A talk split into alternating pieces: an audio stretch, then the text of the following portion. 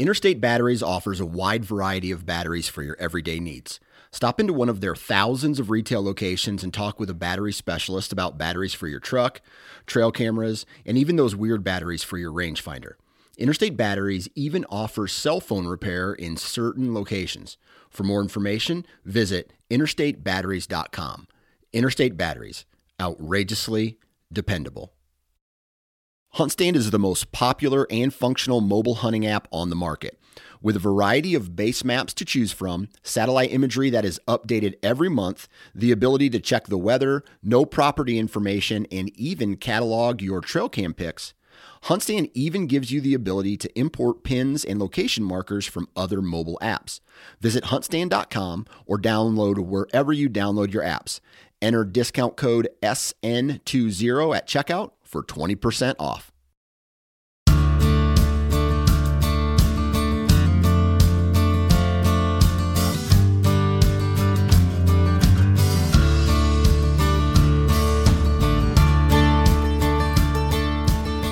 Hey, everybody, thanks again for tuning in to this week's episode of the Pennsylvania Woodsman Podcast. It's that time of year, guys. We are into November. A lot of the time, that's the month that everybody is dying for throughout the course of the year. I personally have uh, enjoyed October a little bit more than November most years, uh, for good reason. I'm tagged out, but can't lie, it, it's uh, it's a little agonizing when you're getting all the, the text messages I had a lot of lot of friends and family shoot deer this past week. I had a lot of pictures getting sent to me. I had a lot of cell cameras. Uh, I shouldn't say a lot of cell cameras. My my cell phone cameras that I have were pretty active, and I was able to spend a little bit of time in the woods here, not necessarily hunting for myself. I was out um, two evenings. I was out one evening with a friend of mine, and got to see some pretty good activity. There were uh, still some doe groups coming onto food sources.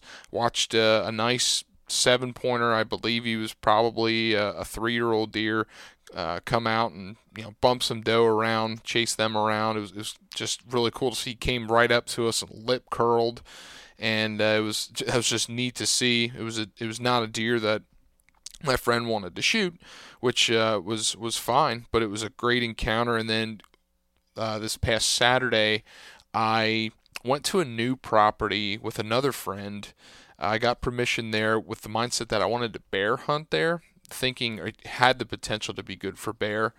Uh, my scouting kind of told me otherwise. It didn't seem like it was that great for bear, and I had uh, two cameras on this property. Neither had any bear sign on it, but I was blown away with the amount of deer sign. And I, I don't know that I've ever had a property that was so cut and dry, uh, a daytime property. This this property, like I've I've seen properties in places that I've hunted where it was more daylight than nighttime, but literally both the cameras that I had were 100% daytime, not a single nighttime picture on this camera. And I, I literally saw deer the, that Saturday when we went out from 7:30 in the morning until roughly six o'clock in the evening, and it was all throughout the day. I think we saw like 16 deer.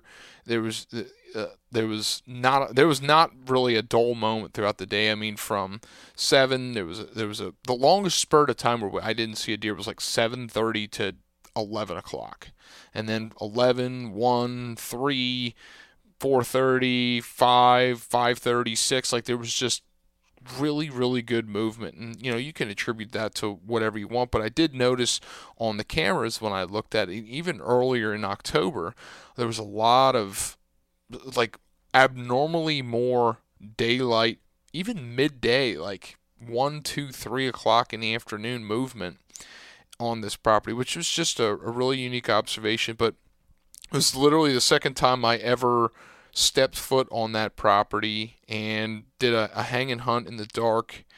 And it, it was at the top of the hollow, and I kind of tried to cheat to one side with the dominant wind direction. I knew the thermal would pull down the hill, but I was hoping as the day progressed that I would get a, a little bit of a thermal shift. And basically, what I learned throughout the day is I didn't read it right, and we got winded on the by thermal pole and prevailing wind direction.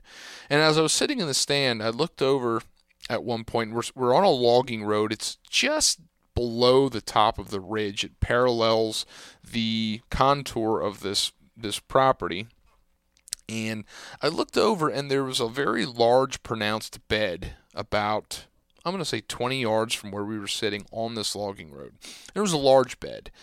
And I was thinking about it throughout this day. I was like, you know, this just makes sense. This this deer that laid here kind of has a room with a view because of the location we were, you could see a pretty good way. It was kind of open pine forest, and it, you know, any deer that was laying here could see danger coming from below, and there was there was definitely some thermal pole going down the hill throughout certain times of the day, and then dominant wind direction. Like there, there was just a lot of advantage for a deer laying here, which made it obvious that it was a disadvantage where I chose that stand location in the morning. But live and learn. Uh, I made plenty of mistakes like that before. So at the end of the hunt, I actually got down, took the tree stand down, and moved it over about, I'm going to say 60 to 70 yards over from where we had originally sat. It's going to give that stand a little bit of a better wind advantage than it had. So hopefully that'll still pan out. I have uh, have some time that you know hopefully one of my friends can can put a tag on and go from there. But I'm definitely anxious for uh, for bear season here. I've got a fantastic episode coming up next weekend. We did a, a roundtable discussion with a couple of good bear hunters. We had uh, we had Mark Lesher from last year. He came on again, and then we also had uh, Robbie and his dad, and a couple, and we also had Chopper Schrader come on. Uh, group of guys that are from our area, real good bear hunters, and just pick their brains on everything about group hunting and bear hunting. That's an exciting conversation for next week, and it's it's getting me fired up. I was I'm, I'm trying to see if I can put a little bit of time in archery bear hunting here. I'd like to get an opportunity. Not sure it's going to happen. I might just have to put all my eggs into the rifle bear season and our extended season here in uh, during the first week of, of deer rifle season. But that's okay it's uh, th- those are hunts that I look forward to every single year. and you know whatever the rest of the season has in store for me, uh, we'll see. But uh, I hope that you're finding yourself enjoying this time. You know, like I said, that last week of October, from my observations, seemed like there was very good deer movement. And not sure what it's like this first week of November for you guys. I've been hearing some people say it was a little bit on the slower side at times. Not sure if that's you know weather related or not, but hopefully you uh, you chose your rutcation time wisely. And uh, I just wish you guys all the best of luck. Uh, this week, our conversation though, we uh, we spoke with somebody who I've really grown fond of his his principles, his tactics, listening to his podcast on the network, and that's John Teeter from the Whitetail Landscapes uh, Maximize Your Hunt podcast. John, I, I, got to know when he came on the network, started reaching out, just uh, texting back and forth. We had some phone calls, and I've I've probably overdone it a little bit and picking his brain sometimes and just gauging what he thinks, but he's been really gracious to offer his opinion on on many different topics and, and share his knowledge about whitetails and white you know how he manipulates properties advantageously for himself in a hunting situation. And he's in my mind he's like you ever watch that uh, beer commercial i think it's like Dos Equis beer and they, they have that guy's like he is the most interesting man in the world. I, I always I always like for some reason like John Teeter starts talking and it's like you are the most interesting man in the room. Like John's intellect and the way he thinks and approaches and and explains stuff. I, I've already had to hit pause, reprocess, and then hit play again just to think about what he was saying and, and like put that on a canvas for myself. Um, I mean, sometimes very, very high level of detail in his descriptions, and yet he also says all the time, and he said this to me, you know, off the air plenty of times keep it simple. Deer need food, deer need cover, deer need water. And he's right.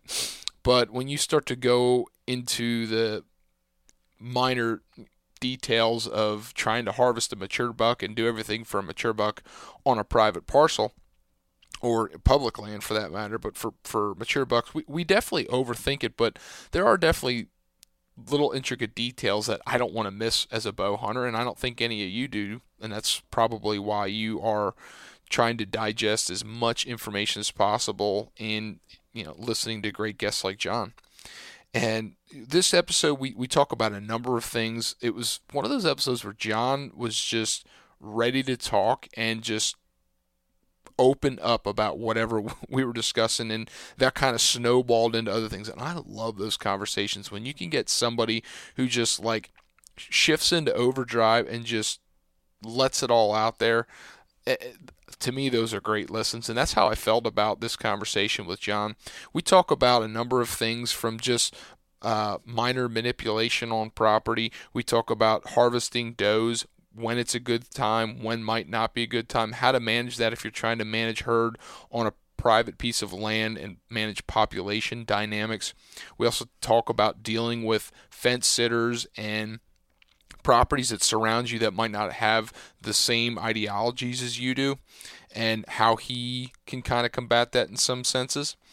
And we talk about a number of things that relate to your private parcel and setting it up that it's advantageous for the rut. You know, this is uh, the first week of November. A lot of us are thinking, you know, chasing and bedding and bed to feed and cruising and stuff like that.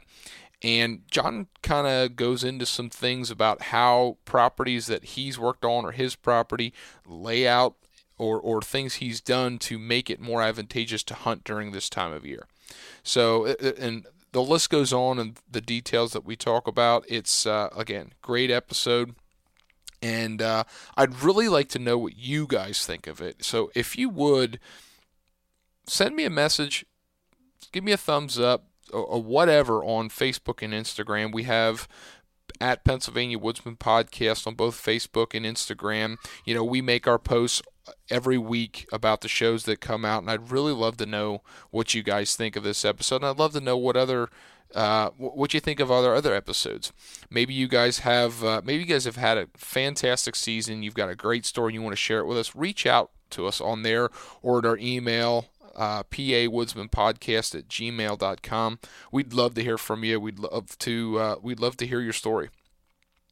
And uh, if you if you wouldn't mind, I, I, would selfishly like to ask if you listen to our podcast on any of the major platforms like Google Play, iTunes, Spotify. If you could give us a review, that goes a long way. Uh, it's a big help. Um, we're, we're, trying to do everything we can to make this a fantastic resource for the state of Pennsylvania and an entertaining listen for you on your way to work and in your daily travels.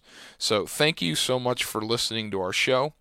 And before we get to this episode with John, I just want to give a shout out to Little Mountain Outfitters, guys.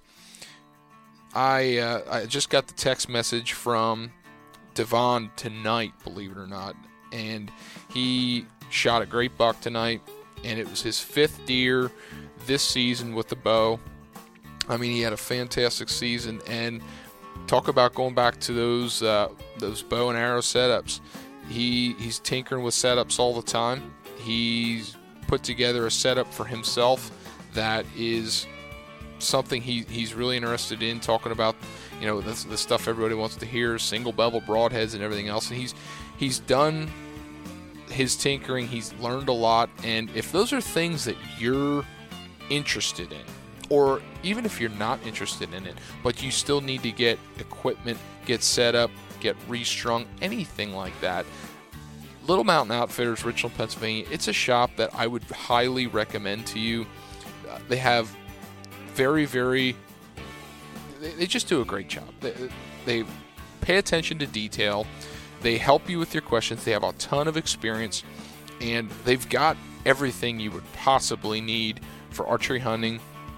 And you, know, it's it's not just an archery shop too. I mean, it is an archery shop, but they've got like the the mobile hunting gear that you need. They've got food plot seed. it, it is a fantastic one stop shop, Richland, Pennsylvania, guys. Check them out. And without uh, going rambling on anymore, man, it's one of those late nights where I'm just my mind's on a million other things. I got kids screaming in the background. It's like I don't know what it is. It's like 9:30 at night. Kids are supposed to be in bed. They're not. And I'm thinking about a million things I got to do for work. All of the all the while, I just want to be hunting. I just want I just want to go up and walk in the woods with my bow and look for a bear or go somewhere and uh, somewhere else that I can buy a buck tag. And it just like it, my mind is just it doesn't turn off, and I'm sure you can relate to it. I don't know how to I don't know how to deal with it because in all reality, it's a it's a busy time of year for me with work. I'm trying to get as much done as I possibly can right now, and man, I just can't get hunt brain. Uh, off of my I just can't get hunting off of my brain. It's just not happening. It's gosh, it's one of those years, but I'm sure you guys can relate, and I hope you uh, I hope you guys just have a fantastic week. And good luck the rest of this archer season. You guys got a few more weeks yet. Grind it out. Remember, even with all the the yeah, everybody I've, I've run into so many people that get into these negative mindsets and talks throughout the the rut this time of year, like oh the weather's bad or oh the moon phases this, all the like. I get where you're coming from, and I've been there too, and I do that mental strain on myself when you're grinding it out and you're not seeing the results you are. But at the end of the day, you got to remember this time of year, deer still need to feed and they still need to breed. And you got to go with the best information you can and grind it out. And guess what? If you lay it all out and it still doesn't work out, it's at least you laid it all out there. That's kind of that's that's all you can do at this point. But um, deer are still going to be moving regardless of the weather, regardless of the moon, regardless of whatever deerisms we put out there, deer are still going to be on their feet. Go out, find them, and make it happen, guys. So good luck to you, and let's get to John. We are rolling, and I have a great guest with me today. Somebody that I've uh, I've probably overstayed my welcome a little bit too much picking his brain, but we've got um, a fellow network host here on the show with us today, Mr. John Teeter. John, thanks for taking the time to chat with us today. Yeah, Mitch, thanks for having me on. Um, appreciate it. Happy to be on your podcast. Yeah, you know, um, I, I, try not to have favorites. Um, I really like a lot of our guys on our network. I love to converse with them. I love to listen to a lot of the episodes, but I think because I am very private land oriented. I've really gravitated toward your show, John. You have a you have a, a great show. I mean, do me a favor and just tell me a little bit about uh, your show, what you do, and, and kind of go from there. Yeah, so the show is called Maximize Your Hunt. It's produced by me. Um, Whitetail Landscapes is my business. My business is located in New York, and you know I travel throughout the country, mostly in the Northeast. I like to stay in the Northeast because I, I don't like to get on a plane a lot. Um, and I've been fortunate over the past 15 years, actually 17 years. I've been working and managing hunting properties for different individuals. And I started years and years ago doing my own family property. And through that trial and tribulation, I had learned quite a bit. I was in my early 20s. You know, I was I was in the hunting industry in a different capacity, and I, I just started to diagnose things at a kind of finer level. And through that process, you know, I've built this business, and uh, through the network, I've been able to kind of explore that the cool part about the, the Whitetail Landscapes podcast, uh, other than, you know, I'm a Northeast guide and it's a little bit unique perspective is I've got folks from the Midwest, the South, you know, um, all over the place, land managers that do this professionally. And as a result of that, what, what you get to learn is the different strategies in the different areas. Um, you know, what the juries are doing on their landscape might be slightly different than what I'm doing on my landscape. And there's behavioral differences in the deer uh, based on the type of populations and the age structure. And that changes kind of your overarching strategy. And so there's a lot that goes into building a property. And this could be, you know, we have a hunting tactics person, Steve Shirk, who's from Pennsylvania. Mm-hmm. Um, we have just a slew of different individuals contributing to that, and they're consistent individuals. So you get to hear their stories and learn their systems. And hunting and land management is system based. And if you don't think of it that way, you're kind of missing the boat. And that podcast is intended to build upon kind of the fundamentals and give you kind of the ideology and shift your mind, a paradigm shift into doing something more correct or accurate, the way we view it as land managers. So, You get professional guys with high aptitude that do this on a daily basis, or it's consulting like me, or you get somebody that does the implementation work. You get some real practical advice. That's why I'm happy that we have that podcast. Yeah, and I, one thing I like too, and you, you did uh, mention that is it's not just um, the habitat manipulation. It's not just how to do food plots, how to create bedding areas, how to do this, all this. There's a lot of really, really great hunting strategy part of that. And I think it's easy, you know, we're in information overload nowadays. And it's easy to watch YouTube, to read articles, and, you know, follow different land managers and talk about all those how to's, but not connect that back to a hunting strategy that's efficient. Um, I've said this before. Um, I, there's a lot of really, really, really good hunters out there that I don't know would make the best managers out there when it comes to manipulating a property. They understand uh, a lot about the behavior of a, of a whitetail, but maybe not in the sense of condensing it to a small parcel. And you know, another thing that I've really learned, um, and like I said, I'm by no means an expert anywhere like you, like yourself, John. But you know, you talked about comparing different parts of the country and uh, the behavior of a Midwest deer compared to a, a, deer in the Northeast, where we're a little bit higher pressure. Um, that that's a big deal, first of all, and I think that hunting pressure and that behavior has a, a major difference when you're coming up with decisions on your property from Pennsylvania, North New York, and North you know, the Northeast compared to the Midwest. I mean, uh, what is, is it just that cut and dry when you talk about hunting pressure on a property having the impacts? Yeah, so it does. I mean, if you think about hunting pressure, I think of a strategy of a couple guys we had Andy May on my podcast mm-hmm. recently, and his aggressive tactics. Now he's doing these aggressive tactics not in his home state of Michigan. He's doing in, in the really good to hunt areas. Um, same thing with Andrae D'Acquisto. I mean, these are some of the best of the best guys. Andrae D'Acquisto's bump and dump strategy. If he came to New York and did that, he's done. Um, mm. And most of it's it's parcel dependent, right? And it's what's happening in your environment. But the level of pressure um, that's inconsistent will drive deer out of areas. And so my strategy, at least my strategy generally with clients, you know, private landowners is making as much portions of that property unaccessible or unhuntable. Um, and from the standpoint of we want to leave those areas alone, building kind of that sanctuary mentality. Now I'll go into those sanctuaries and I will put a ton of pressure on those deer. Meaning I'll go in there and I'll work and work and work.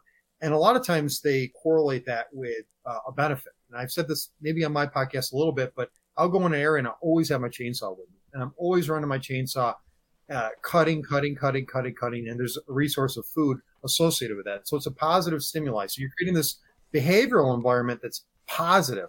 Now, getting into season, and we're talking highly pressured ground, we'll just talk about my my own neighborhood. Uh, there's seven guys that hunt the property adjacent to me, and they hunt it all the time. Right? Their volume of pressure influences deer movement on a daily basis. One, the deer won't co-locate near their hunting areas because of the volume of pressure. They're cutting their boot track, they're smelling them in the tree stand, whatever the case may be. That pushes a deer into a different area. As a result of that, my property has limited pressure on it, right? I'm sucking in deer on a constant basis. That's if, if I have all the habitat elements I need to control and manage that deer herd. And by the way, I'm a 46, 48 acre property. There's only so many deer that you can hold on that property. Mm.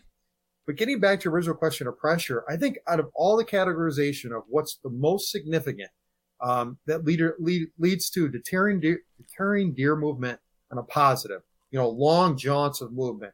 Um, you know, things that you want to see on a, a very um, uh, natural basis. That all goes away. So their distance that they're moving is going to be really kind of shortened. So in my design philosophy, I have to make everything really, really tight, really, really segregated, and I really got to stack up the habitat elements in each one of these segments. And that's the difference between somebody that knows how to manage highly pressured ground versus in the Midwest. You do some changes. Maybe you have some similar strategy, but you're not worried about the same thing. So that's, I don't know if that gives you kind of an understanding, but I, I definitely think the strategy hunting wise and design wise are a bit different in the Northeast than, than, than the Midwest or the South, et cetera, at least when it comes to hunting pressure. Yeah, that would make sense. So you talked about seven people or whatever, uh, parcels, people, whatever that is around you.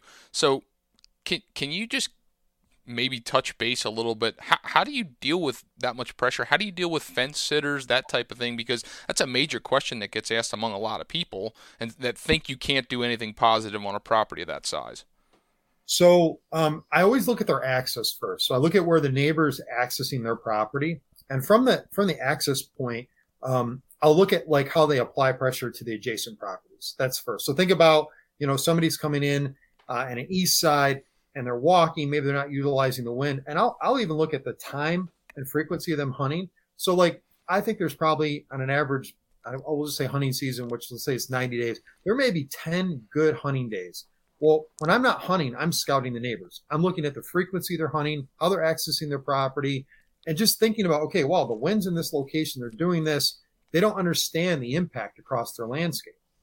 As a result of that, in those areas, I'll keep those areas pretty much open. So I'll use the neighbors pushing deer into my property on a consistent basis. Now, if I know a neighbor's got a bulletproof access stand, I'll cut him off.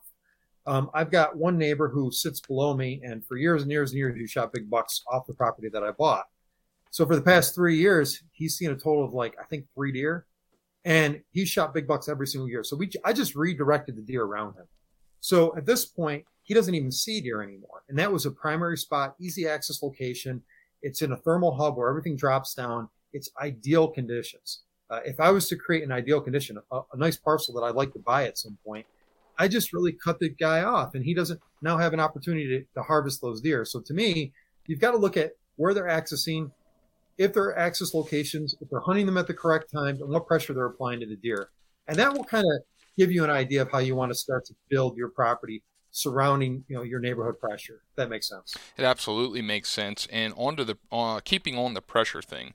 Um, not that I was really thinking we'd get into a, a, big like herd dynamic and you know herd management aspect of this conversation, but uh, part of herd management obviously is is shooting doe. And one of the things that I've really struggled with in making my own decisions is when is the right time to shoot a doe? And is there a, is, is there a place in your property that you de- you designate you're not going to shoot doe at certain time of the year or something like that? I mean, in all all scheme things, you know, I've, I've talked about this plenty of times. You know, across a lot of southeast Pennsylvania. Um, it's astronomical where our deer numbers are at in some places. Uh, I, I, it seems like our herd carrying capacity is kind of out of out of the uh, just out of cahoots in a sense, and um, a lot of mentality of waiting to shoot a buck, waiting to shoot a buck, and I'm guilty of that too. I mean, I want to kill a good buck too, but I also want to do my due diligence, fill my freezer, and have a, a positive impact on my property. So, w- with pressure in mind, c- can you just dive, you know, invest a little bit of uh, of uh, thought into that?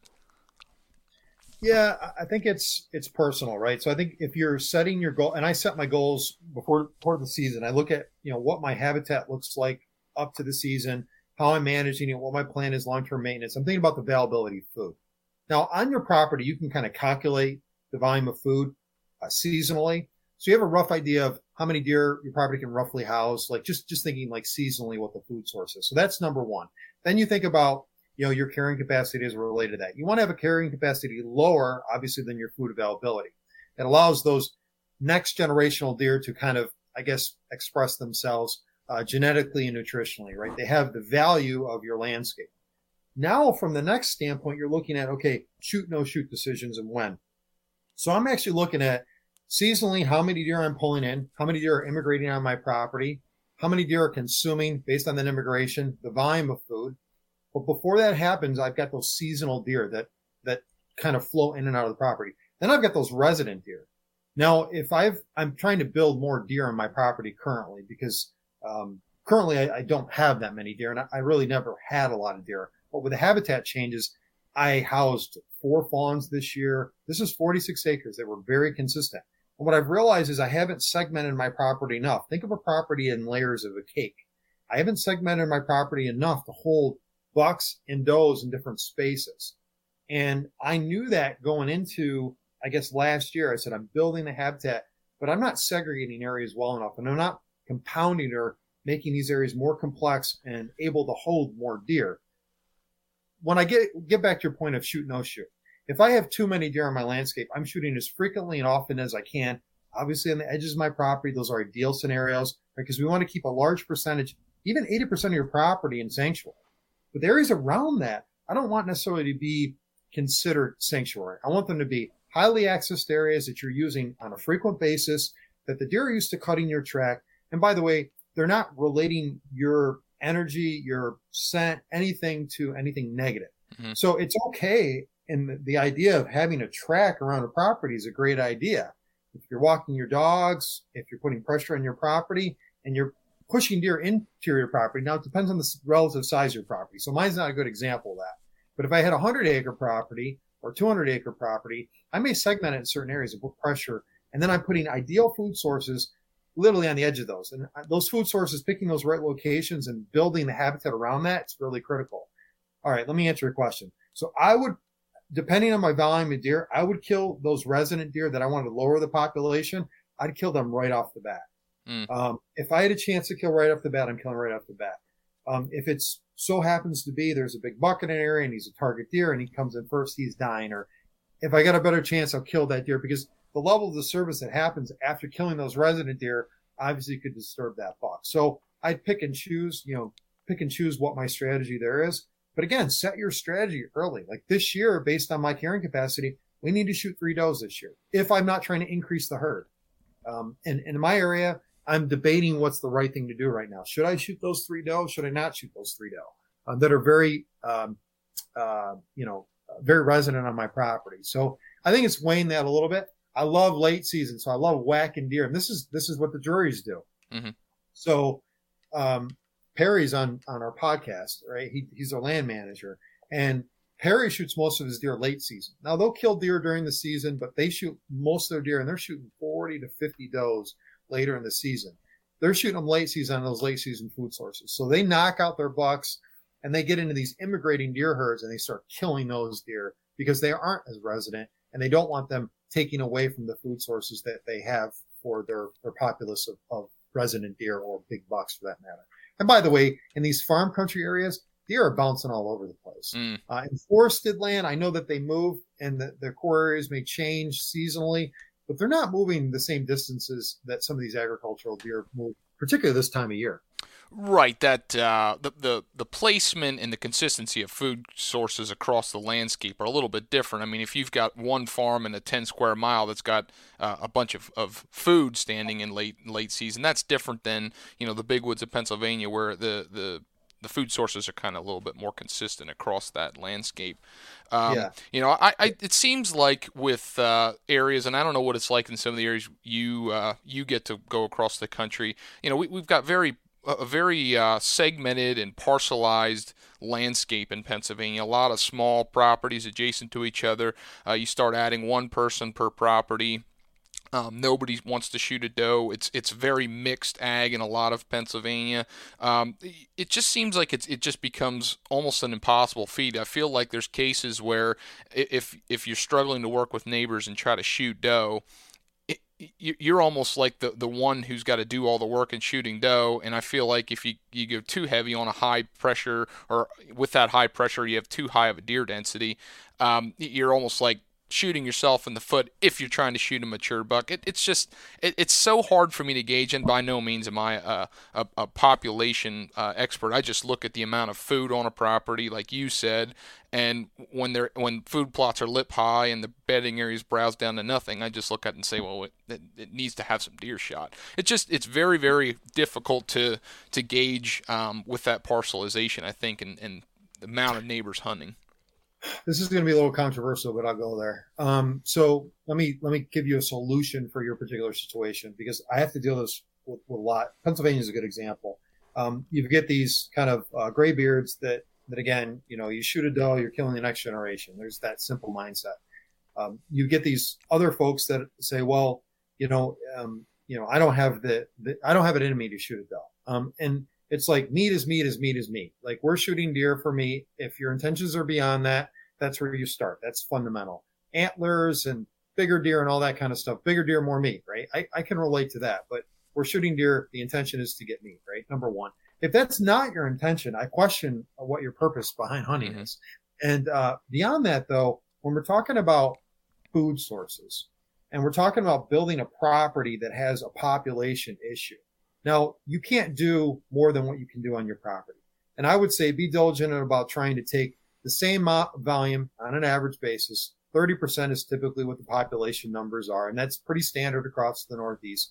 So basically, um, you know, if that relates to shooting fawns because their consumption rates are higher, um, you know, or or those older age class does that are less productive.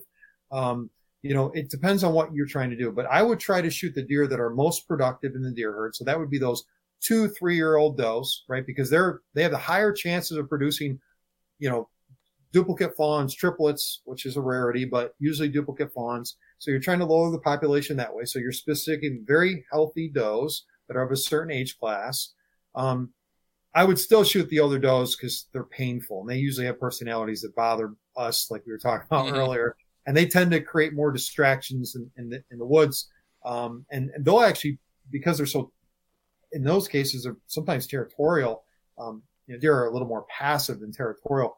They'll create more space issues with bucks. So you'll have issues with does taking up space that, that largely you would hope the bucks would be taking up for that matter. So there's another reason to shoot an older age class deer. Um, but when we're just talking about um, design and setup, I'm getting a little bit off topic here. Um, I would certainly take off the producing does that are, you know, the most productive on the landscape. Uh, I would consider shooting fawns, uh, and just again, again, lowering that next, you know, very consumptive, highly consumptive deer um, and then I would lastly um, start triggering those, those, older age class does um, that become problem uh, nanny bucks or whatever mm-hmm. you, or nanny does or whatever you want to uh, diagnose them from a name standpoint. But when it comes to landscape design, this is the trick. This is like the trick. Um, when you have highly valued food sources, like high, those prefer high protein diets, right? Mm-hmm.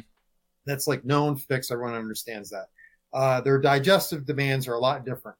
Um, they require and crave highly nutritious food. When you lower that food bar, you're going to attract more bucks. Period. Um, so not having food plots is a positive. Uh, having native vegetation, uh, young saplings, right, seedlings, um, stump sprouts, any of those type of food sources, large clear cuts become highly valued in those circumstances and in managing those. So I would switch to more fibrous food sources, which are browse material. That'll be a, a detractant or less utilized food source as compared to these high protein mixes. Now, the other thing you could do, and again, evaluate if you're going to still do food plots, let's think about those food plot sources that are lower in protein. Okay. Um, and so you're going to make some selection decisions based on that. So that would be like a grass. They have lower protein base. And so I would start selecting those um, as, as a resident food source that doesn't have the, I guess, uh, attraction value that some of the other plants uh, may have.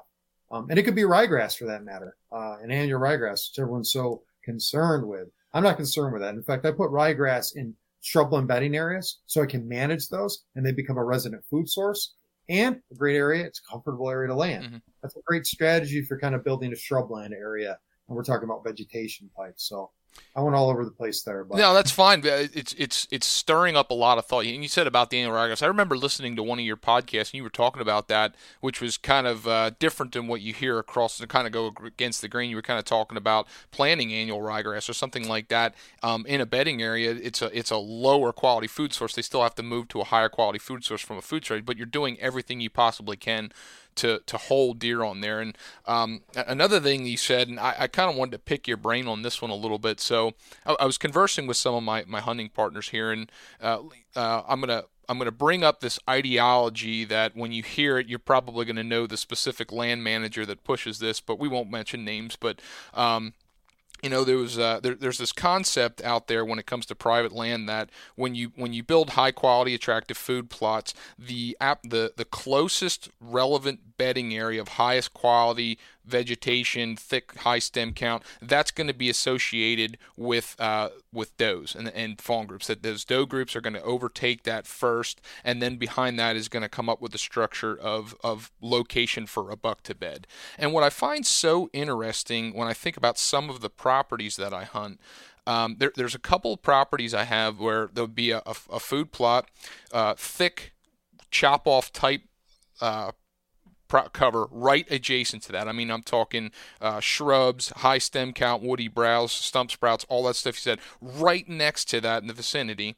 And what I find so easy, those are the food plots that when you look at on a camera, those hold the most daylight buck activity and a fewer amount of does versus a food plot where there might not be as high of quality habitat surrounding that. Maybe it's uh, still kind of closed canopy forest, might be some uh, overstory removal, but it's not quite the same as that chop off. And those are the places that seem like overloaded with doe. Am, am, I seeing something that you've seen in the past, or is there merit to what I'm thinking here, or, or what are your thoughts when I say that? Yeah, I mean, so it's interesting. The concept of putting does. So again, the, the nutritional demands dictate where deer want to be. Period. Right. That's that's number one. So let's build off that. So if we're trying to talk about like surrounding interests and why deer are co-locating in certain areas, some of that's unknown. Behaviorally, it's hard to understand what a deer wants to do. I mean, they're free creatures, right? I would argue that in a food plot setting, if you're balancing kind of your plants, you're creating enough vegetation and structure in there, and you're limiting visual acuity, you're limiting their visual distance to travel. Um, like I'll just give you a good example. Uh, I I just cut my corn, and I cut all these trails through my corn right past my tree stand. The corn has already been eaten. The corn essentially is stripped, and it was the only intention behind that was I was cycling my soil, but the other intention was to create cover. I wanted food and cover in combination in that area. The utilization of bucks in that area is way higher than it would normally be. Open spaces are not necessarily a positive in highly pressured ground. So in concert, you're adding features into those areas, breaking it up visually, giving available food sources at certain points in that food plot. It could be berry bushes. You know, briars have a tendency to be green later in the season, and as a result, they're highly edible. Um, and also remember that you know, natural food sources are free, so it's not as costly of running a tractor. Um, and a lot of times I can do a lot of these food plots, you know, just with very simple equipment. You know, it's a backpack sprayer, weed whacker, walk behind brush cutter. And I, if I didn't have resources, those would be my first options. When I was in college, that's what I did. I used, uh, those are the equipment needs that, that I was able, I was able to afford that. And as a result of that, do that. Now, separately, thinking about relative distance, um, I want those deer as close as I can without me disturbing them from a hunting standpoint, right? So um, I've killed some bucks that have been located uh, directly on a food plot, right? If it's the right volume of cover and their bedding areas are somewhat isolated uh, within that cover and they're not grouping, meaning they, they won't hold multiple deer, absolutely a doe or buck could sit in that area. But likely, if a doe has uh, their maternal, right, they have a group of deer together, they're not likely to choose a very kind of a amended or appendage area that's segregated and isolated. So by choice, and, and typically older deer, uh, they tend to isolate themselves, may choose a location. And I've killed deer on multiple occasions in those circumstances near food plots. Now, I'd rather hunt transition areas if I can, but on small parcels, when you're trying to create kind of these sanctuaries that we talked about earlier, you're, you're a lot of times you're going to be on food sources. So it's really important to make those food sources feel smaller and create more vegetation at their height. So the so their bodies are brushing up against things. They they feel kind of camouflaged in the environments that they're that they're walking through. And that seems very basic, but a lot of people have these very open, luscious spaces that you can see 150 yards and like you won't see one design that I come up with that concept at all. Mm unless it's a destination area. And even in those cases, we're still isolating those destination areas to limit social pressure. Social pressure is a big thing with deer dynamics that people miss out on. How do the deer socially interact? Like I was talking earlier about the nanny doe. That nanny doe might push out that resident buck that would maybe co-locate near a food source because of her personality. Guess what? She's going to die on my property. And so I was telling you earlier, mm-hmm. you know, I'm identifying a specific deer with a bad personality that's not passive that needs to be killed. And so you can start to diagnose the deer dynamic. I, I, would suggest everyone keep your cameras on video mode and see how these does interact within their own matriarchal group and then try to understand how they're, they're interacting with other deer in the area. Um, it's the same thing with bucks. Uh, bucks have a tendency to be very isolated. Some are more social than others. Um, some are more mobile. Some are sedentary. So you're starting to pick out their you know their behaviors and starting to diagnose is that a deer that I want to shoot or not shoot, if that makes sense. Oh, it absolutely makes sense. Okay. Uh, um, shifting gears in this conversation, um, you know, you'd brought up, you mentioned something about uh, something along the lines of maybe, maybe say 10 days in a hunting se- season that are, you know, really top notch quality days. And uh, I, I feel like podcasting, videos, um, anywhere there's content, that is one of the most controversial things. Everybody has their own opinion, and there's like you know people that you know jam it down your throat that there's these rules that you need you know this moon phase and this weather phase and this blah blah blah blah blah. And uh, I was on uh, the the deer camp edition episode uh, last week with with Josh Raley, and they were they, we were talking about just picking everybody's brains. And I I've since come to the conclusion here recently with my hunting that um, when it when it comes to when I want to hunt, it's it's for me. I have to be able to get into a stand location and get out without being seen, heard, or smelled, and have the lowest minimal impact and you know the the right wind direction. And that's the only thing anymore for me that matters. Now, for me, I, is is there some things that might help you along the way and make maybe make better deer movement? Yeah, I mean, I like to hunt a cold front. I like to hunt a lot of different things and changes. But at the end of the day, I've I've just come up with my own personal opinion that that wind direction and not being detected where I hunt is the most important thing. So, you know, with all that in, in mind, you know, if you're looking to try to shoot a good buck on your property, um, and you can take this from the angle of uh, targeting a specific deer with a specific behavior, or uh, just generally speaking, I'm trying to shoot this age class of a deer, and I'm trying to maximize, you know, as you say, maximize your your hunt from a, a hunting strategy standpoint. What do those 10 days actually look like? Is that is that a loaded question, or is there some specific things that um, you find more beneficial than another? Um, oh, it's all over the place. So um, I'm so I hunt highly pressured ground. I do not have a big cohort of bucks making it to the next age class, right? So if you looked at my, um, you know, the change of of typically in our areas, I can plot out generally what the the die off rate would be from age class year and a half, two and a half, three and a four and a half, right? And as you start to hit those older age class, there becomes fewer and fewer deer. When you're able to like diagnose one deer and focus on one deer, so on my property, I'm focusing on one deer right now. It's a deer that I'm not sure I want to kill but I'm starting to break down his his preferences. And when you start to focus on one deer, it becomes very easy. Well, why did he locate himself in this area? And you tell yourself a story. Most of the time on my property, the way it's designed, um, wind is the predominant factor. I'm a huge proponent of wind-based bedding. Period. Mm. Period. Uh, if I'm focusing on bucks, for that matter, and bucks that don't run in pairs or triplets or whatever the case may be, isolated deer, um, they move at certain times for certain reasons, and most times for security purposes. So let's keep that basic, right? That's that's in their plethora of importance. That's number one is survival, right? And being in a secure area, that's why we focus on sanctuaries early in the conversation. But on top of it, understanding how wind moves through an area. The wind speed's relevant to that. So there's a buck that's a three year old that's to me, he's, he's a quality deer in my area.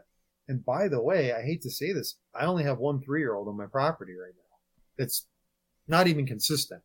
And, and I'm being vulnerable in explaining that, but on that property, you know, the wind, I, I, I've got three moments of movement that I've had to break down where he was, why he traveled through an area, and then how am I going to continue to collect data on him? Because he knows how to skirt my cameras. He's proven it. He's picked off every camera across my property that I've had like positioned, I thought correctly. And I, again, I like highly elevated cameras, um, looking down trails, not, uh, you know, cross a trail, um, parallel, but they got to be elevated. But I've got a couple areas where I can't do that. He picked those cameras off left and right. Now he knows, he knows what's going on.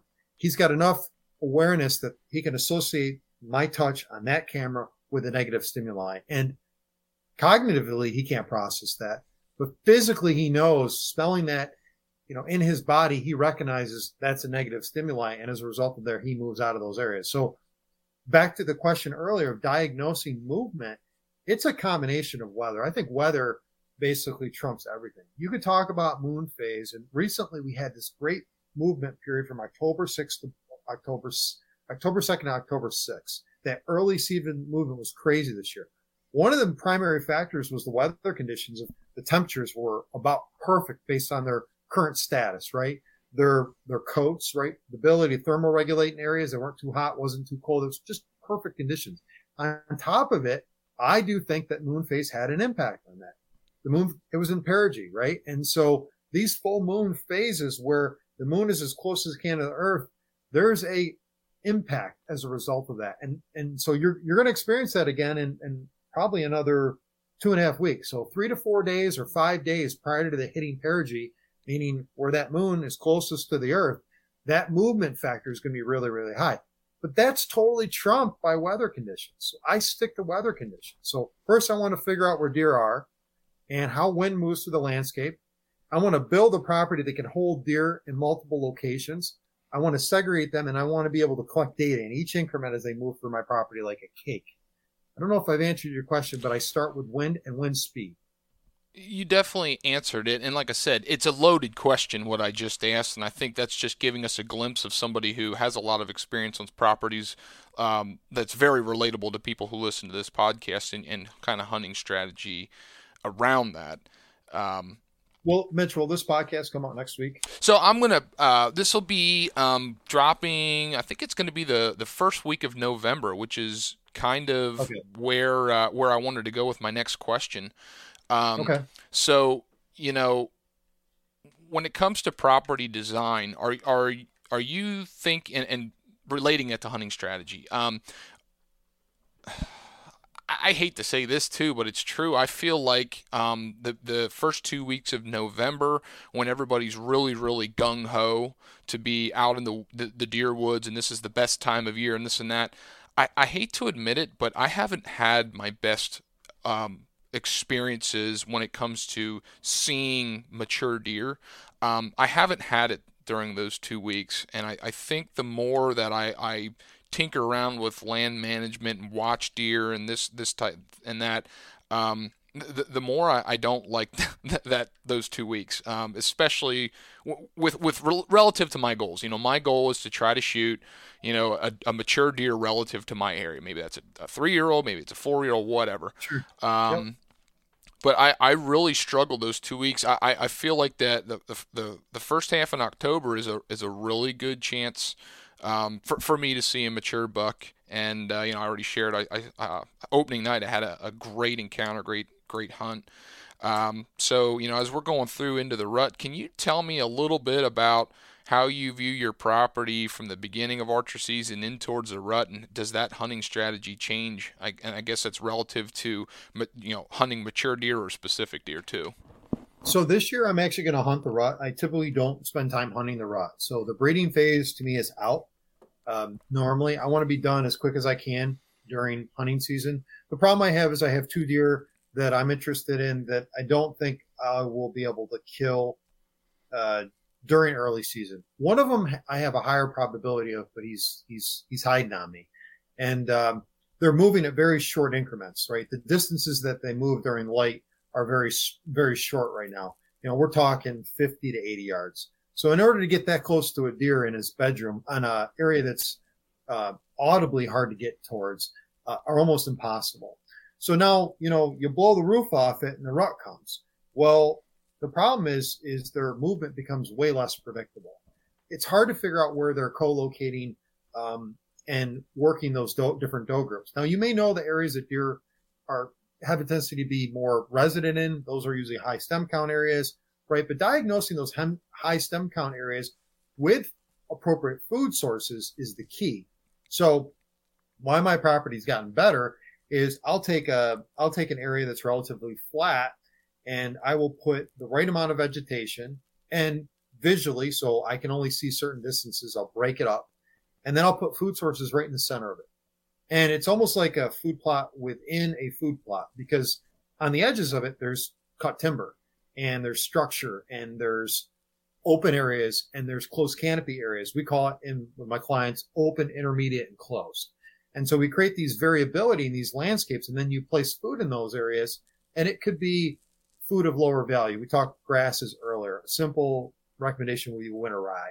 Um, you'll see more activity in these bedrooms. Now, if you can make these bedrooms like I don't know, half an acre to an acre, maybe even two acres big, that large. And then you're just controlling their movement in and out. It creates that makes that rut hunting so much more productive. I don't get right in those areas. I hunt the deer on transition because I take the same mentality in building a sanctuary into these areas. And this is really some of these are these are my secrets to design when I'm designing a hunting property. But how I cut, what species I cut, that's all on site, particular how I pick these locations. So there's a little bit more to, to meets the eye. But when the hunting season starts to increase and their movement increases, their predictability decreases when it comes to the rut. So I'm I'm not a rut hunter, so to speak. And I think a lot of people fall off and say, "Well, I'm not seeing any deer." Well, you are. They're just concentrated maybe in a different area. And by the way, the areas that I hunt, like I said earlier, the dynamic is such where there's not a lot of deer making it to the next age class. The rut intensity is a lot lower. Um, if you've got like a lot of year and a half and two and a halfs, you'll see variability in breeding. Um, these deer move in very sporadic cycles. Um, you'll see um, does being very easily they're easily able to evade those bucks because those bucks are not sophisticated, um, and the the uh, whole situation is a little bit unique. And so once you get into, in my opinion, the rut phase of hunting, you're kind of I guess shooting in the air, hoping something good's going to happen. But I actually think I'll be able to kill a, a rando decent buck this year if I don't up to that period of time. I told you I got to go to Ohio for uh, a project and then I'm back. And so I'm missing like a couple key days in there, the 25th and 26th. I think I'm back the 27th and I mean, if I can drive all through the night one night, I will to get back. It's um, kind of funny. You, you, you, of course, this doesn't air on that anybody can can view our, our conversation through the computer here. But when when he said that he has to go to Ohio, there was a little bit of an eye roll there, just to the side, a little bit like, ah, oh, I got to miss this. yeah, I don't want to. I'll I'll be I'll just be frank, right? I don't want to work on properties or anything this time of year, right? Um, I want to be selfish. I also, you know, I'm on properties all the time, so I'm diagnosing, you know, landscape features and coming up with plans for these clients to be productive. And you know, it, it gets a little bit daunting, right? There's a lot that goes in there. There's a there's a there's an education piece of it. there's also an interaction piece. You got to get through to these guys. And and by the way, I don't know everything, so I'm learning from the clients as well. And their individual needs and how they view things are all part of the equation. And trying to diagnose that becomes a little complicated because I have my theories, right? And I have my system. Mm-hmm. Well, most people are going to break out of it and, and do their own thing. And yeah. usually, you know, they may find their own success, and that's a good thing as long as they're they're keeping kind of the framework, the basics together. And I I don't think you get that on YouTube. I think watching all these videos with guys and you know, oh, put a scrape there, or do this or do that. It's like go back to the basics and um, you know like scrape activity to me is ridiculous. Oh, scrape activity will really increase here in the next week and a half, and we get a cold front. Uh, this is going to be past the so like I think the 19th is going to be really good this this next next coming week. Um, I'm going to probably go out and shoot a doe because because it's time to continue to shoot does for me. Um, I think when it comes to breaking down a property, every property has its annual demands. Deer are going to use it seasonally different. And it's, it's a factor of hunting pressure, the habitat type, soil quality, you know, just there's a, there's a bunch of, you know, the, the type of plants that are on that landscape as it relates to the soil. And there's all these things that go into the dynamics of how deer use property.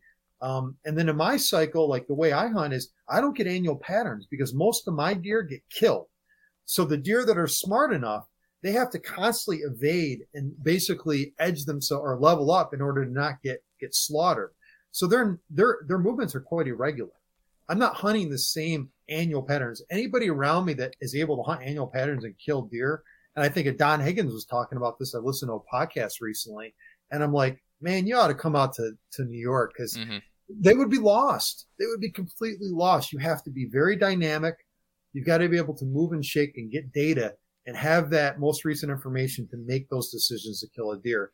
And I'm not saying it's easier out in the Midwest. It's different. Boy, it's different. It's different.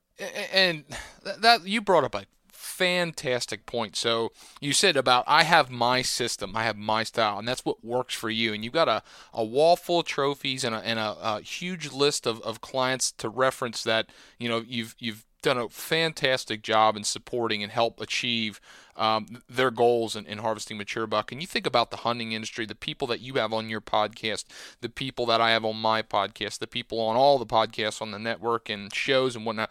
A lot of those guys are extremely successful. Yeah. And they've come up with their own system that works for them. And what's so interesting is that you can look at a wall full of trophies from one guy to the next and ha- think about how many things that they say that do not they go against the grain with each other. That they, they disagree on this topic versus that. And I think the biggest key is number one, there's definitely some some uh, segmentation of where you're hunting in the country, the types of properties. There's a lot of things that that go into that. But there's another thing too is that you know people who push themselves really hard at some point are, are going to figure it out. Like they're they're they're successful individuals that are going to figure it out under the circumstances they are and it doesn't really make one hunter better than the other but you, you just kind of take pieces from from each other i can relate to so much about your show and stuff because there's there's similarities to the the, the property types and the, the conversations you have that i can relate to in my hunting that's why i like your show so much yeah no thank you i appreciate it i think the difference really is those environments are more naturalized and controlled and our environments are a bit more dynamic. And if you're hunting highly pressured ground, like I'm thinking about the size of the property and the seven hunters that are on there on opening day. This is an adjacent property. You start doing the math, it's 15 to 20 acres, and that's pretty much on average.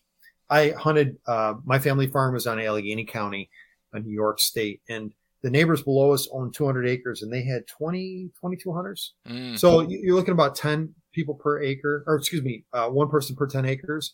So you're looking at these, this, this, this kind of dynamic. And so like when I'm working with clients, we're like trying to kick people off. I want mm. like low numbers, like, you know, it depends on the size of the property. I've worked with some pretty large properties, but like you're looking at the average person per acre, right? And there, there's like calculations that seem to be like normalized and it's like 40 to 50, you know, acres per person. Like that's, that's a typical like ideal scenario.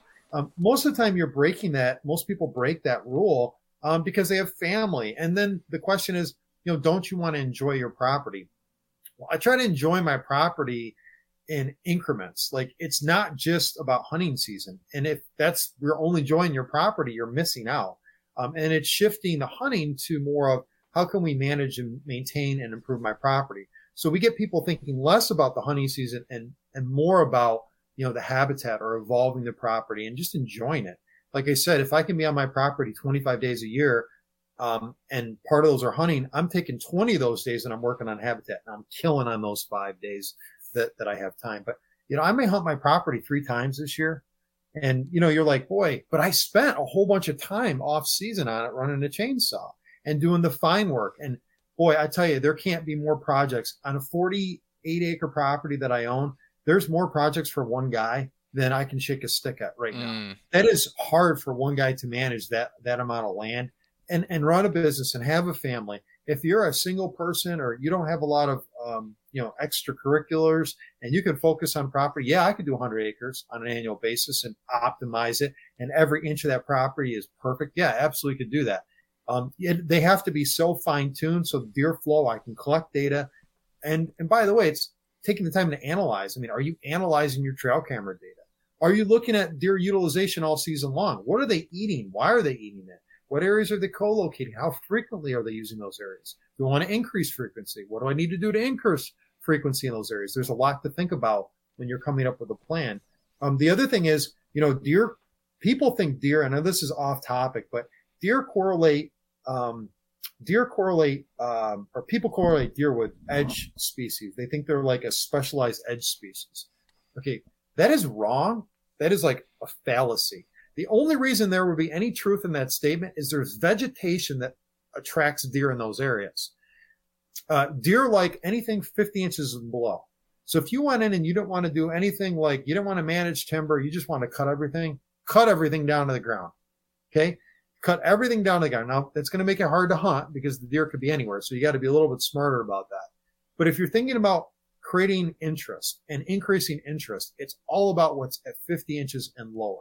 And at that point in time, that's when you start to kind of build these foundations of what do I need to do on my hunting property. And by the way, you know, depending on, you know, the, the density of that cover, deer may or may not use it. A lot of times it's, it's inaccessible or inaccessible. And as a result of that, it becomes less valued on the landscape. And so you, you could start to gauge quality of habitat um, just physically looking at it is Is it edible, not edible food? What's the density? How accessible it is? And it's starting to have like kind of a deeper focus on what you can do. And it's not, we, we, we joke, my partner and I joke is it's, we say kicking dirt and cutting trees. It's more involved than that. And we have rule sets, like great rule set is how large should this bed be? How long, how, what's the size of the bed? What's the relative slope of that bed? Is it more than three degrees, four degrees? Is that a problem? It might be. Um, is it elevated as uh, compared to the, the resident area around it? Right. You're starting to think about these really fine tuned features on the landscape. And like I said, you're spending a lot of time on your property. Why not optimize it? And you can't just watch a YouTube video and says, "Oh, put a bedding area here," here and they run around like a racetrack. That doesn't. That's not how it works. If hunting worked that way, I'd be shooting monsters every day of the week. You know, he's running around the racetrack and I'm shooting him like a shooting gallery. It doesn't work that way. You know, it's it's much more involved than that. So even the designs that you see from these other folks are uh, elementary and um, maybe not necessarily um, possible, if that makes sense. And I'm not sure. dissing on anybody. I'm just saying that's the truth. And sometimes your access sucks and you got to go right up the gut. Well, how are you going to make that work? And I've had multiple people with poor access. You know, they, they have west access and their only access is straight through the center. And basically, how do you make that work? So you're, you're dealing with a lot of problem sets that are difficult. Yeah, and not every property is created equal. Not every property sets up for perfect access, and there's so many things that that just throw a monkey wrench into that, and that becomes extremely difficult. Um, you had brought up, you know, you have your your property, 48 acres, you know, and you said that, you know, if I would get 25 days a year, um, you know, I want to make sure I'm doing, you know, off season work in 20 days, and hopefully in five days come a buck. First of all, um, that is that's pretty cool um, to be able to learn and be able to be that efficient on your property, and that's a, that's a whole other discussion. To be able to uh, you know achieve your goal of, of the target deer in that amount of time yeah. hunting, I think it just pays uh, pays testament to the work you do in the off season and your knowledge in that. But um, along the lines of you know your workload, you've got a busy job, you're a, a full time consultant, you're a family man, you have you have children You've got all this other stuff going on, and your time is limited just like mine. So, from you being the only person on that property, the only person working it and, and hunting it, do you find yourself that there's a sweet spot? Like, you know, people think when they want to buy their own land for hunting purposes, a lot of time they always think bigger is better. And maybe some cases that's true, but I mean, do you have a, a, a any logic of like this is what I can efficiently handle and be successful uh, when it comes to purchasing property or, or looking at that? Is, is, there any thought behind that? Yeah, I, I think I'm again. This is buying the property that either has maintenance requirements to it or not, right? So if you walk in a property, I've been on properties where they've been recently clear cut, the timber's been managed, they've already got kind of a diverse vegetation type across the landscape. Now it's figuring out like solutions for all that and making sure everything's kind of in the right, I guess, either orientation or size. Um, the movement flows well between those. Everything's juxtaposed correctly, and you're optimizing those because each one of those areas are going to be used at different times. When I focus on like a, let's say a 50 acre property and it's predominantly woods, like my property, I knew that was a four year process. I knew by year four, um, I would take that property from zero to 100. And as a result, I killed that big 150 inch deer, which is an anomaly in my area, right? Mm-hmm. There's, there's not very few 150 inch deer. Um, so, you know, it's, it's thinking about your time. Um, I would say, generally speaking, if it's a one man show, and by the way, my property is a mile and a half down the road. There's another convenience factor in all this. I'd rather have a property closer to you. Um, that may trump a property farther away so you can do the work it allows you to optimize it. So I would say that would be the next factor in it. I don't know, one person, 20 man days a year, roughly thereabouts. Um, you know, if you're retired, it depends on how much, you know, how motivated you are, how familiar you are with making, being able to make decisions. Do you like running chainsaws? Like, there's so much, there's, there's so much, uh, thought that needs to go in, into that kind of discussion. It's, pretty loaded. I would love a larger property. I would love to manage a larger property in a better area. I do not have a uh, great hunting area. I'm hunting in a, a poor area, and, at least I think that makes me have to be a little bit uh, more on my my toes. Um, so I do like that because that gives me an edge up, and I can talk to people a little bit differently. And when I go to these other areas, um, it's really easy to kill deer, and I shouldn't say that. Mm. Um, but but if you can if you can muster up, you know, 100 acres or 200 acres, uh, I would normally say bigger is probably better. But a lot of it depends on how easy is the access? Is it close to your home? How much time you're willing to put into the property? And I feel bad because I don't think I'm putting enough time into my property. Mm-hmm. Um, I'm realizing that there's flaws in, uh, in in some things on my property because I don't have the time to manage it correctly. Like I build apartment buildings. That's what I look at. I'm I've got a lot of elevation change.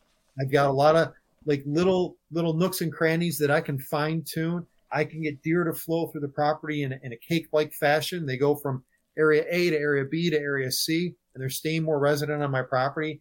There's so many things I can do, either just cutting timber or managing vegetation that I don't have the time to do. Mm. Um, and so you've got to be able to, especially in hill country, get in those areas and do it efficiently. And it's really hard. So maybe it means cutting in benches and giving yourself a little bit more access via, you know, some of the trail systems that you put in place. That may be more valued than somebody um, at that point running the chainsaw for the first couple years on your property, et cetera. So I'm getting off topic, but I think that's a tough question to answer. It, it's a very tough question to answer. I mean, I, I yeah. followed, and last night, uh, I, I, told you last night I was able, I, I shot a doe on my property. Awesome. Um, and my, my property's literally like I have an acre of woods and a wood lot that connects some some stuff, and there's it's a decent deer density. I mean, it's, um, but you know, even there, I was looking at how deer moved in that area. I'm just thinking, you know, as I'm sitting in the tree stand, I need to do this. I need to I, de- I need to steer it this way and do it this way. That would be so, so much more efficient. I'm just not taking the time. And there's other properties I hunt. I'll be sitting in the stand thinking like this would be so much better if the time was taken to manipulate the habitat this way and stuff. And it's it, it, time is a huge thing. Um, yeah. It, what, what so uh, another question I just thought of. What's easier to manage then? Deer and properties or people? Because you just talked about um, 22 people on 200 acres on that neighboring property or whatever that was, and some people. And uh, uh, I, I feel like when you start getting into the weeds of habitat management and YouTube and everything else, um, it, it's it's almost more of a people management thing. I mean, what's your take? Yeah, I mean that's why I take the people out of the equation. Um, I don't really let many people hunt with me. Um, I won't even, my partner won't hunt with me. Uh, he won't hunt with me because his hygiene isn't what I need him to, to have in order to access my property. That, that's his first issue. But, you know, um, that's funny. He, he, he won't clean his boots. Um, but, but the reality of it is, is like, you know, in that circumstance, you know, I would think go back to our rule, 40 to 50 acres per person. I mean, these are just numbers that I'm making up, right? Mm-hmm. But if, if it's 40 to 50 acres, I mean, they need a thousand acres and they're just stacking up because for them it's a party and you know their hunting can considerably gets worse as hunting season goes on and are you looking to have you know you know what are your ultimate goals are you looking to build you know interest on your property are you looking to increase deer numbers are you looking to increase age class well if you're trying to have any of those goals you're going to have to hunt a lot smarter and you're going to have to have some real strategy behind it um, I'm not hunting necessarily on a whim. Like I'm looking at a specific deer going in to kill him. If Joe Blow, my buddy, comes and hunts with me and screws up an area, uh, so to speak. And by the way, I would go hunt with my neighbors. If my neighbors wanted to invite me, I would hunt the heck with them. Um, and obviously that looks a little selfish because I'm taking pressure off my own property, but I'm trying to get options for people that I hunt with. And if I've got a group of guys that are coming with me. I'm hoping to have a couple other farms for them to kind of go ruin or, or, you know, hunt and, and I don't want I shouldn't say ruin, but, but go access and, and spend some time on because the areas that are good that I've put a lot of time and effort, those become very valued to me. And that time in the off season is going to be valuable during, during hunting season. And I want to take advantage of that. I don't want to be distracted. That's a great answer, and you know you, you said this on on your episodes too before. Like every time you enter your property, have a purpose. You know whether yeah. whether that's um, you know making something better. You know talk about always having a chainsaw with you in some cases, but you know um, you talked about pressure um, and and going into uh, a piece to hunt. Uh, uh, I'm coming from at this from a hunting angle now. Um, without having a designated purpose of, of where you're going. I mean, it's every time you enter the woods, you're having an impact to some degree on the local deer herd and the deer movement, and you want to be calculated in that. And that's yep. one of the things I, am trying to learn to just be a, a, better hunter, more efficient, make better decisions. I think we all are. I mean, that's I think that's why we do this in a sense, right? Um, but it's it's it's definitely. So I mean, we're we're we're right around an hour, John, and I know you're a crazy busy guy. Um, we talked a little bit about rut hunting. You talked about um, you're probably going to do a little bit of rut hunting this year. Um, yeah, you know, leave, leave, us with you know since this is going to be kind of uh, launched right around that first week of November and rut hunting times. I mean, just leave us with something to, to, to ponder as we're hunting the rut. You know, I, I already shared with you, you know, I'm, I struggle sometimes to really connect this time of year. So, I mean, is it is it because I'm not uh, looking at the pro- at some of the places I hunt um, the right way during the rut? Is it um, am, am I am I too passive in you know hunting maybe let's just be really theoretical here. The outside edges and i'm not trying to intrude on the interior. Is this a time frame where maybe i need to consider being more aggressive or people should in general? I, mean just what are your thoughts on that when it comes to that? I, I, don't, I don't want you to, to give too much away because you know you're, you're talking about hunting a rut. You don't want to give your strategy away. But i mean just from a general sense i mean what, you, what comes to mind?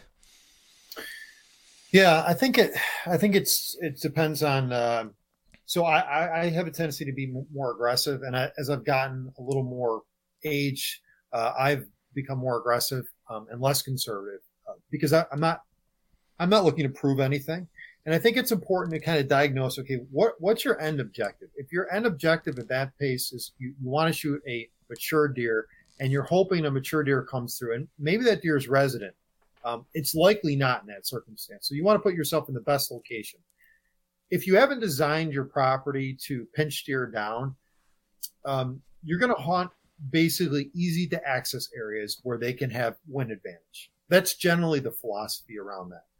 Um, I can think of an, uh, a hunting situation a few years ago where I, um, I, I knew where deer would come through during the rut uh, because they would scent check a hillside and they would, um, it was an east facing hillside and I typically try to get really high in east facing hillsides in the mornings, uh, particularly in the rut. This deer came below me. Okay. So this deer came below me and it was probably a 38 yard shot that I decided not to take. It felt a little bit, a little too far, a little steep angle. And I was positioned correctly, but he wasn't positioned correctly. Now, if I was below in that circumstances, I may or may have not got winded. And if I, this change in elevation in this area is about 150 feet. So it's significant. And the deer went from area A to area B, hillside, walked up a small saddle. He didn't like this saddle was very like it's it's obvious, but it's like small. He went right up the center of it, and trees were falling all over the place. But he went right through that saddle point, and it wasn't a clear delineated trail. I had a clear delineated trail right around where I was, but I had a good feeling the deer would go from area A to area B.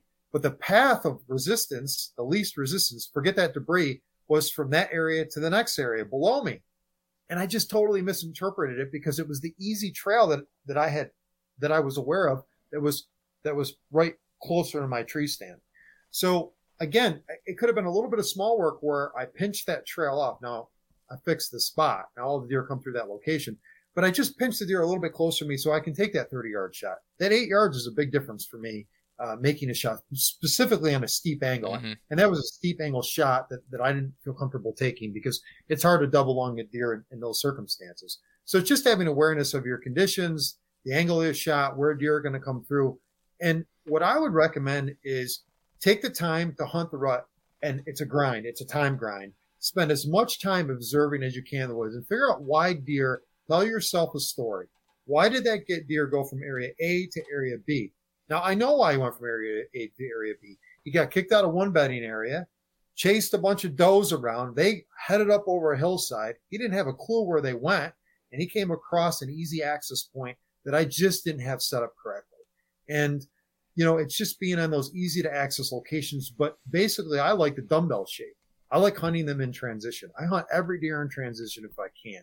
Usually, it's an access issue, but your access doesn't tend to be a, a, problem. And by the way, the deer didn't cut my track because the way I circled in that area, his his path, I came over the top. I didn't come up. If Mm. I came up, he would have cut my track. It would have been over. Right. Um, and they're very observant at that point in time, particularly when they're alone. And he was a mature buck. He was a four. I think he was a four and a half year old buck, Mhm. at least four and a half or older.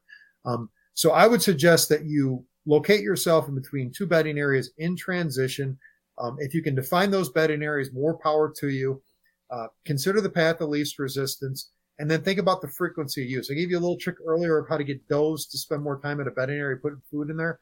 But I don't penetrate those bedding areas very frequently. And if I do, there's a real purpose behind it that I know that that buck is going to be breeding a doe in that area. And it's very hard to predict where they're actually going to breed uh, a particular doe. You're catching deer more in transitional movement. So don't pressure those areas too much because the more you lay down scent, those does become very obscure. They don't spend a lot of time in those areas. And basically you go from time where deer are very social to time where deer are not very social during the rut. And that, when I say social, I mean the does become very scattered. And in, in essence, if you're putting a lot of boots in in those areas, you're going to blow every single doe out of the county in that area and it's going to go to the neighbor's property. And by the way, that's why you're not normally seeing deer during the rut. So Mhm. pretty simple example, but a mistake that I made. I was in the right location. The setup wasn't correct. And if I just took an extra day to just do a little bit of work, I would have killed it, killed that deer. Um, I happened to be tagged out at that point. Thank goodness. Cause I told everyone earlier, I'm not trying to kill them in the rut, but I'm observing because it's a fun time to learn how deer move through the landscape and Yeah. study the way they use terrain because the way deer use terrain, it's going to vary in your area. I have a lot of undulation, ups and downs, kind of drumlin settings.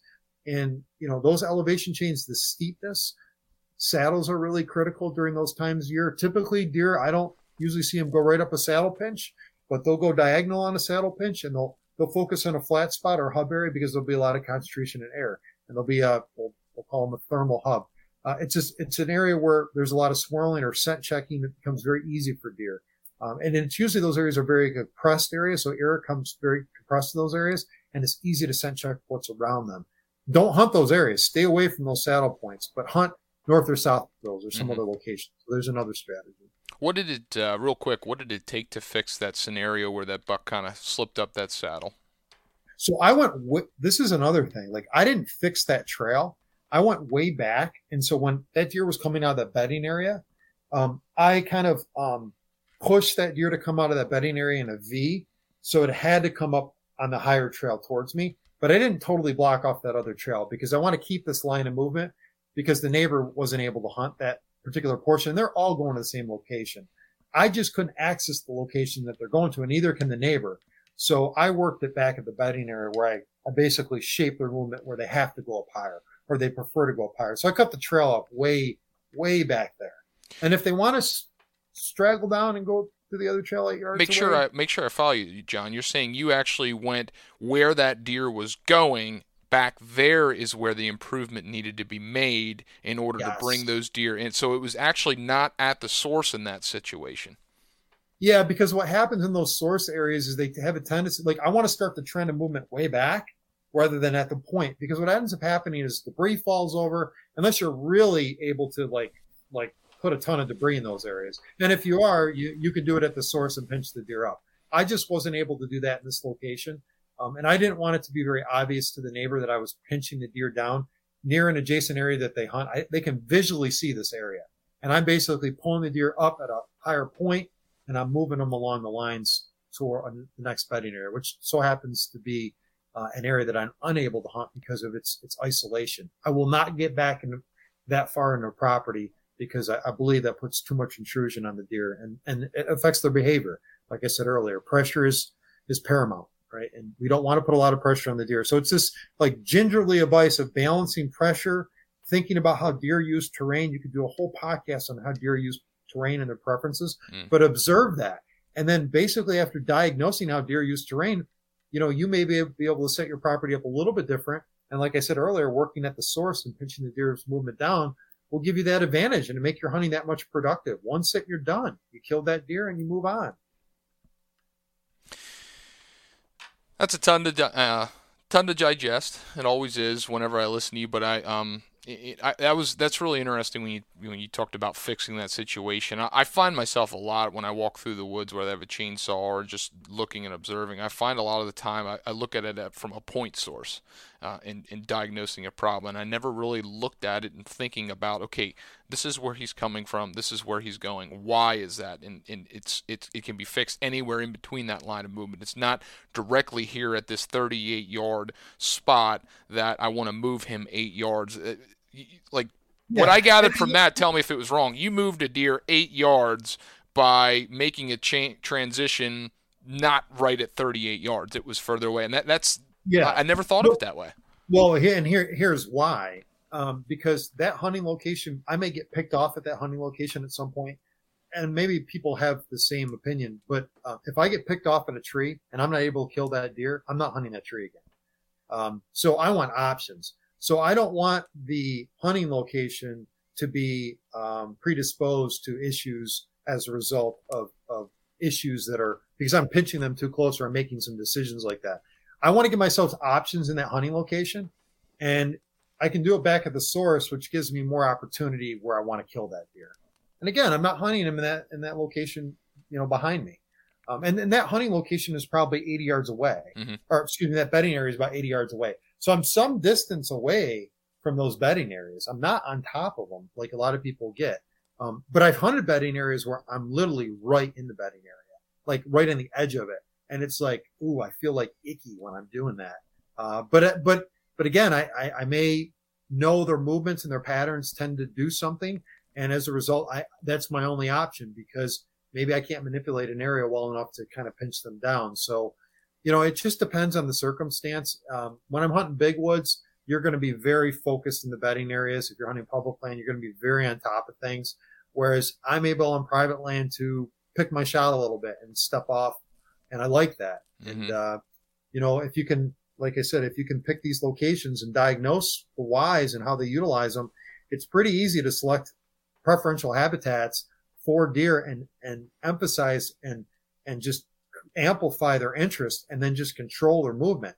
That's really not difficult to do once you have kind of the fundamentals down. And, um, you know, that's kind of what I teach with my business. And, uh, you know, like I told you earlier, like, I mean, I, gosh, this year is not going to be that year for me. Mm-hmm. But over the past three years on my property, we've hunted three times and we killed three bucks. It's hundred percent success, you know, and, and that when you get to that point, it's, it's not it's not that I'm a great hunter. It's just that I've set the property up. It's made it more optimal to hunt. Mm-hmm. And I'm just shifting probabilities. That's all I'm doing.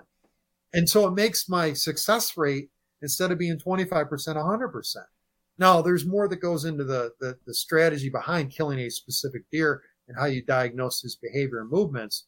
But if you're setting it up better, your, your, your probability goes up. And that's, that's really the goal behind the business, you know, so. Yeah, and you know that that's a whole other like multi-series episode that you could do with somebody is diagnosing the specific uh, habits and traits of a deer you're targeting and coming up with a thing. And we just don't have enough time for that today. But you know, yeah, one, yeah. one one thing that I've I've really picked up listening to you both on your show and even listening today is you're always observing um, how they're moving through an area. And we didn't even talk about this today, but um, I would be really interested to pick your brain sometime or you know, listen to some of your other episodes where you're talking about the use of trail cameras and how you're using them. Because I find myself so often with trail cameras that um, setting them to picture mode, going through really, really fast and saying, okay, this is when a mature buck th- went through here, and not really um, seeing the whole picture from trail cameras. I mean, that's something that I think is hard. And, you know, some people have the, logic that more cameras is better. I mean, you know, from the angle, uh, I know I listened to a podcast that Steve Sherk did, and he said literally the places I hunt, I can't have too many cameras. You know, you know, he, he talks about having 100 to 200 cameras, and he's like, he goes, if I had the time and resources, I'd have 500 cameras. And like, you think about that, that's huge. But then that's a whole different ballgame when you're talking about private land and what you need out of that private land and you know that would be something to to uh, to pick your brain about. But yeah, and I would I would argue with somebody just real quick if you are you know interested in using cameras, it's it's not the camera. I mean, the camera does matter. The location of the camera matters. Its setup matters. All that stuff matters. Um, but what is most important is are you taking the time to look at the data? If you're not taking the time to look at the data and you're just scrolling through it, and by the way, I'm guilty of this myself. So mm. if you're just going to scroll through the data, um, you're not going to get the level of information you need to make decisions.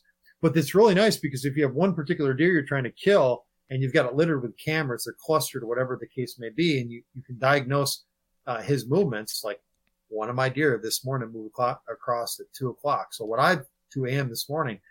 It's interesting. He moved across at 2 a.m. this morning, and he moved um, kind of in a expected pattern.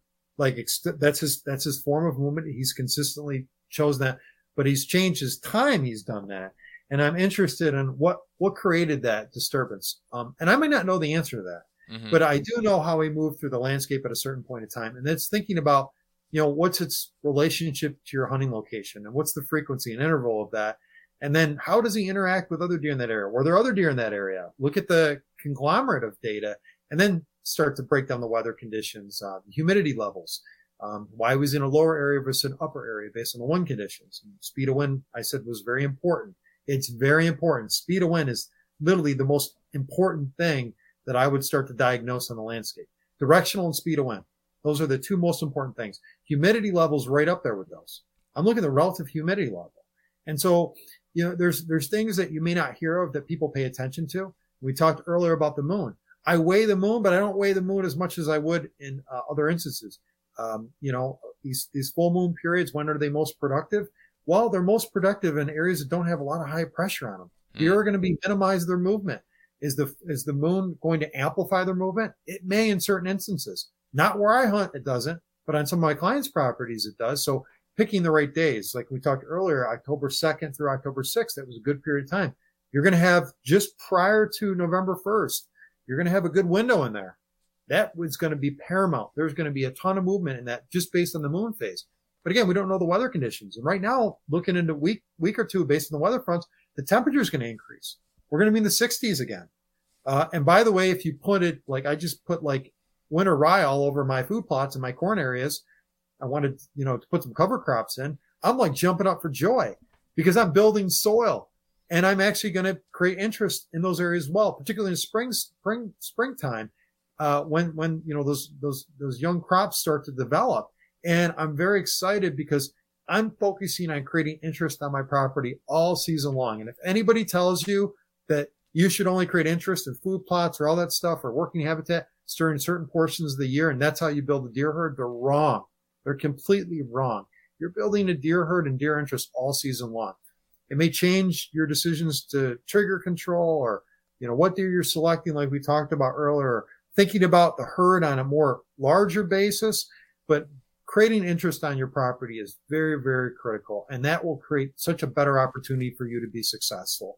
And if I can do it on 48 acres, anybody can do it because I'm in a hard to hunt area. My deer populations are anywhere between 15 to 25 deer per square mile. The age class is horrible and the ratios, the doe to buck ratios are poor. So I've done it in very difficult circumstances. And I think people can relate to that because that's, that's the common person. And if you have access to better hunting areas, invite me out on your property because I'll help you kill booners. Okay. Because it's a totally different dynamic and skill set goes into that strategy. Okay.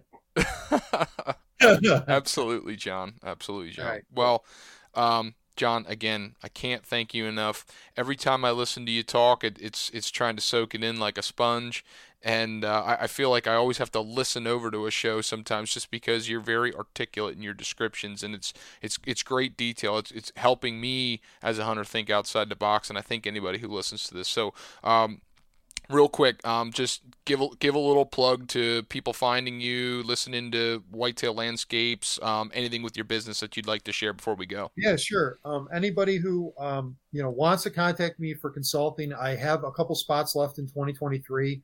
Uh, I do travel, um, and you know uh, your client base is obviously in Pennsylvania, but uh, obviously other people listen to this podcast.